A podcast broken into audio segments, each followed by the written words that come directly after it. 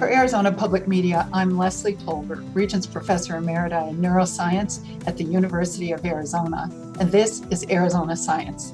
Our guest today is Eve Isham, Assistant Professor in the University's Department of Psychology. Eve is a cognitive psychologist who focuses on what we call free will and also how we perceive time in our decisions and actions. Eve, welcome. Hi, thank you. Thank you for having me. Tell us a little bit about your background before we go into the details of your work. How did you get interested in psychology in the first place? I think I was interested in a lot of different things, as many of us probably have gone through that path. But essentially, it just ended up in psychology because it's just a really fascinating field. There are a lot of things that still we don't understand. And just to be able to pursue that scientifically is just a wonderful, amazing thing. So, Eve, I know you have a special interest in how our brains interpret sensory input. And I understand that you like to use illusions, which I think we could call the perception of magic that depends on tricking our brains in unexpected ways. So I'm going to be your guinea pig, and I hope you will do a couple of things with me. Let's start with an auditory illusion.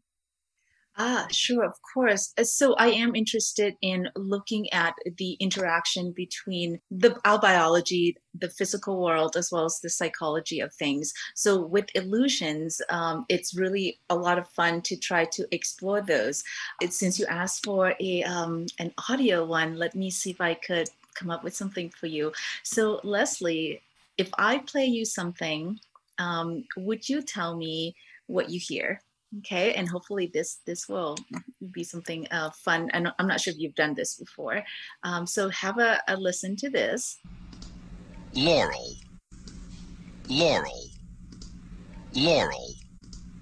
This is actually a bistable illusion. It's in the auditory version of it. Bistable in this case means it could be two things, two percepts, and usually people go back and forth between two names. One is Yanni and one is Laurel. I hear Yanni, perhaps. It sounds sort of like a cross between hi and Yanni. Okay. What do you hear? For me, most of the times it's Laurel. Once in a while I do hear Yanni as well. You know, our audience may hear something different too.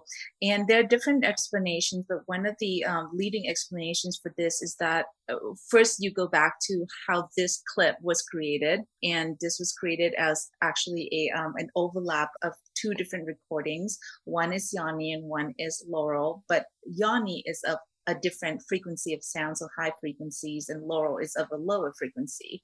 So depending on your ears and where, you know, how well you pick up high versus low frequencies, you would hear one thing or the other.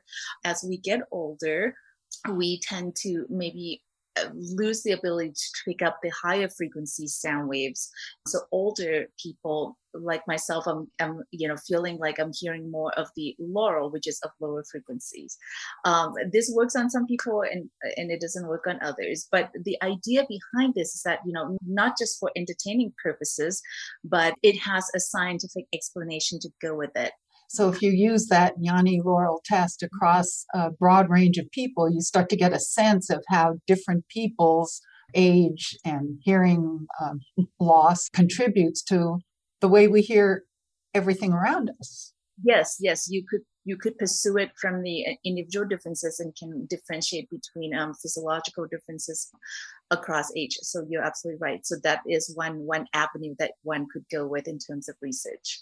So with imperfect sensory input coming at us all the time, we're making judgment calls all the time about sort of the object and what's background noise. Does that change across time in our lives? Does it change among different cultures? There must be cultural differences as well. So if you're used to something, you know, that could help guide you as well. If you are familiar with certain, like say, certain animal sounds in your environment, in your culture, you might be able to pick out and say, and identify what that sound is, what animal it belongs to quicker.